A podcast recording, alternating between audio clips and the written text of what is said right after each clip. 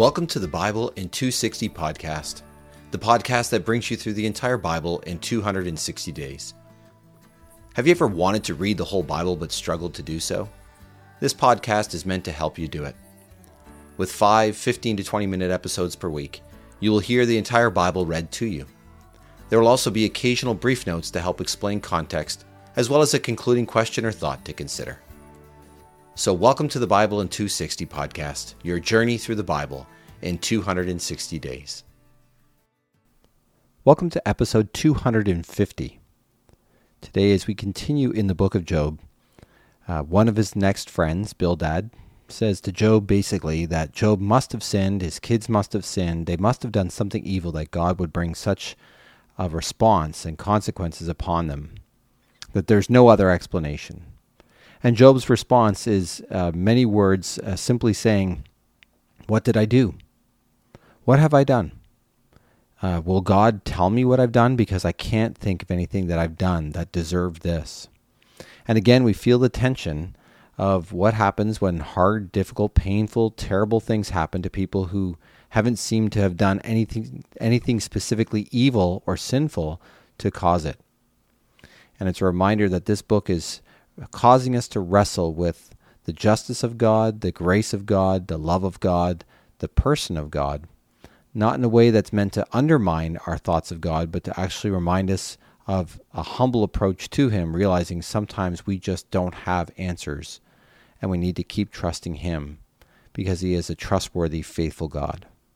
So let's begin again in Job chapter 8 and hear this interaction between Bildad and Job. Job 8. Then Bildad the Shuhite spoke up and said, How long will you speak these things, seeing that the words of your mouth are like a great wind? Does God pervert justice? Or does the Almighty pervert what is right? If your children sinned against him, he gave them over to the penalty of their sin. But if you will look to God and make your supplication to the Almighty, if you become pure and upright, even now he will rouse himself for you and will restore your righteous home. Your beginning will seem so small, since your future will flourish. For inquire now of the former generation and pay attention to the findings of their ancestors. For we were born yesterday and do not have knowledge, since our days on earth are but a shadow. Will they not instruct you and speak to you and bring forth words from their understanding? Can the papyrus plant grow tall where there is no marsh? Can reeds flourish without water? While they are still beginning to flower and not ripe for cutting, they can wither away faster than any grass. Such is the destiny of all who forget God. The hope of the godless perishes, whose trust is in something futile, whose security is a spider's web. He leans against his house, but it does not hold up. He takes hold of it, but it does not stand. He is like a well watered plant in the sun, its shoots spread over its garden. It wraps its roots around a heap of stones and looks for a place among the stones. If he is uprooted from his place, then that place will disown him, saying, I have never seen you. Indeed, this is the joy of his way, and out of the earth others spring up. Surely God does not reject a blameless man, nor does he grasp the hand of the evildoers. He will yet fill your mouth with laughter and your lips with gladness. Those who hate you will be clothed with shame, and the tent of the wicked will be no more.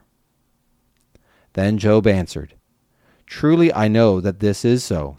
But how can a human be just before God? If someone wishes to contend with him, he cannot answer him one time in a thousand. He is wise in heart and mighty in strength. Who has resisted him and remained safe?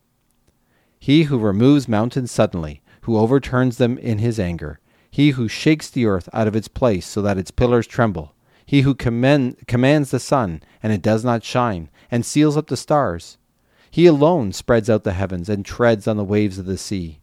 He makes the Bear, Orion, and Pleiades, and the constellations of the southern sky.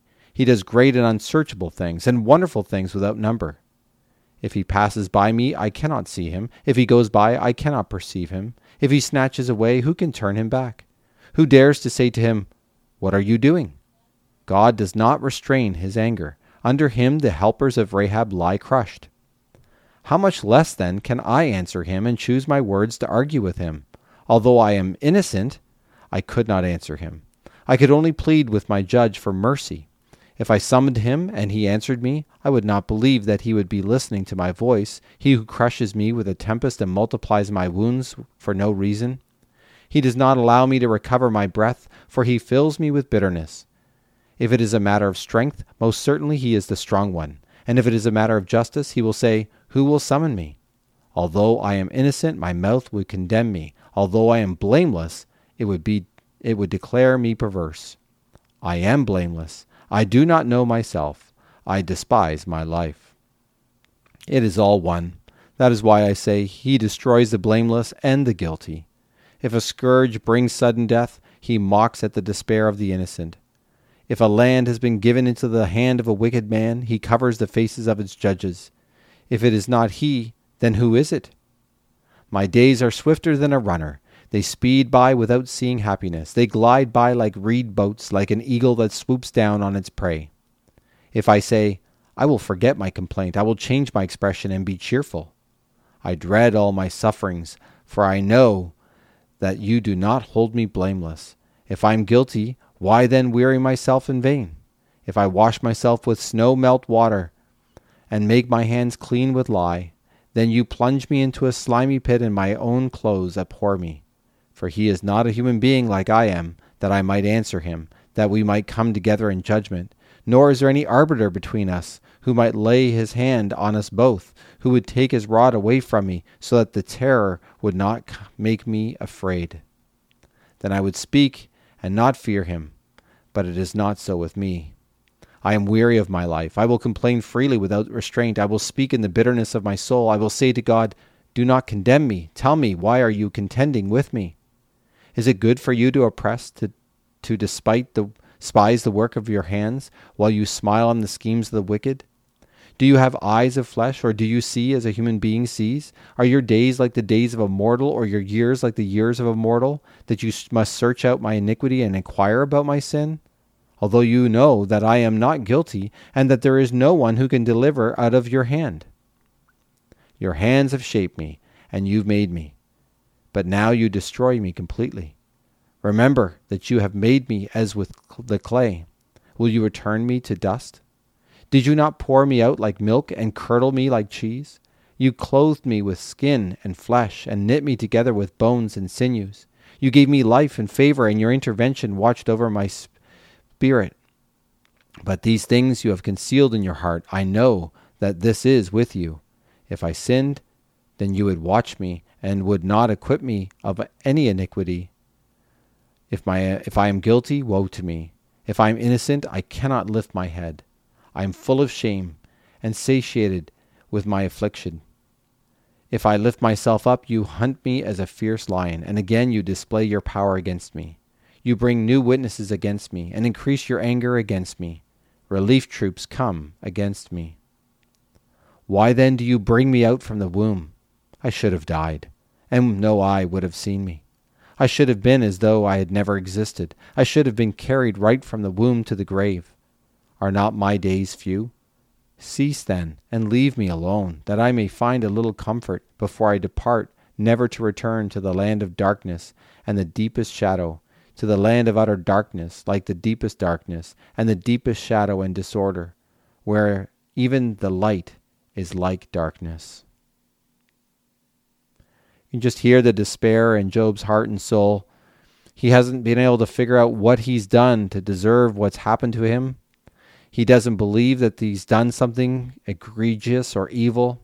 And yet he also is admitting that God may have reasons he just doesn't understand, and God has ways that he doesn't understand. And so he is still humbly admitting that he couldn't contend with God. He couldn't have an argument with God as if somehow he was in the right and God was in the wrong but he just simply is saying, I don't understand, and it's painful and it hurts. And I think that's something that we can relate to in our lives when painful, difficult things happen. We wonder, how could God, in his power and his love, be allowing these things to happen? And it's a difficult question. And we don't always get answers. And I think it's important for us to live with that tension as we go through these chapters of the book of Job over the coming episodes. And so we'll leave it there and we'll turn now to Revelation chapter 12 where uh, John continues to describe these visions and symbolic things that he sees about God's judgment coming. And it reminds us of God's power, but also the fact that God will bring justice on the earth. and that we can count on Him to do something about the evil and injustice that happens from the devil, from his followers, from the evil that's going on in this world. Revelation chapter 12. Then a great sign appeared in heaven a woman clothed with the sun and with the moon under her feet, and on her head was a crown of twelve stars. She was pregnant and was screaming in labor pains, struggling to give birth. Then another sign appeared in heaven a huge red dragon that had seven heads and ten horns, and on its heads were seven diadem crowns. Now the dragon's tail swept away a third of the stars in heaven and hurled them to the earth. Then the dragon stood before the woman who was about to give birth, so that he might devour her child as soon as it was born. So the woman gave birth to a son, a male child, who is going to rule over all the nations with an iron rod. Her child was suddenly caught up to God and to his throne. And she fled into the wilderness, where a place had been prepared for her by God, so she could be taken care of for 1,260 days. Then war broke out in heaven. Michael and his angels fought against the dragon, and the dragon and his angels fought back. But the dragon was not strong enough to prevail so there was no longer any place left in heaven for him and his angels. So that huge dragon, the ancient serpent, the one called the devil and Satan, who deceives the whole world, was thrown down to the earth, and his angels along with him. Then I heard a loud voice in heaven saying, The salvation and power and the kingdom of our God, and the ruling authority of his Christ have now come because the accuser of our brothers and sisters, the one who accuses them day and night before God, has been thrown down. But they overcame him by the blood of the Lamb and by the word of their testimony, and they did not love their lives so much as they were afraid to die. Therefore, you heavens, rejoice, and all you who reside in them. But woe to the earth and the sea, because the devil has come down to you. He is filled with terrible anger, for he knows that he only has a little time. Then, when the dragon realized that he had been thrown down to the earth, he pursued the woman who had given birth to the male child. But the woman was given two wings of a giant eagle so that she could fly out of the wilderness to the place God prepared for her, where she is taken care of, away from the presence of the serpent, for a time, times, and a half a half a time. Then the serpent spouted water like a river out of his mouth after the woman in an attempt to sweep her away by a flood. But the earth came to her rescue the ground opened up and swallowed the river that the dragon had spewed out from its mouth.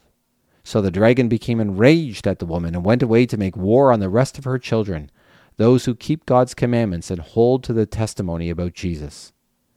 And the dragon stood on the sea, on the sand of the seashore. And so we here again have this uh, depiction of God bringing judgment on Satan and his followers and showing the authority of Jesus as the king over all, including Satan and his followers. And this reminds us of something that you may have noticed in the first part of the book of Job, too, and that is Satan is under God's authority. Satan does not do what he wants when he wants, how he wants to do it, that he is under God's authority and sovereignty. That he too must report to God, and he too is limited in what he can do, because God truly is the ultimate authority over all. Thanks for listening to the Bible in 260 podcast. May what you have heard speak to your heart and mind today.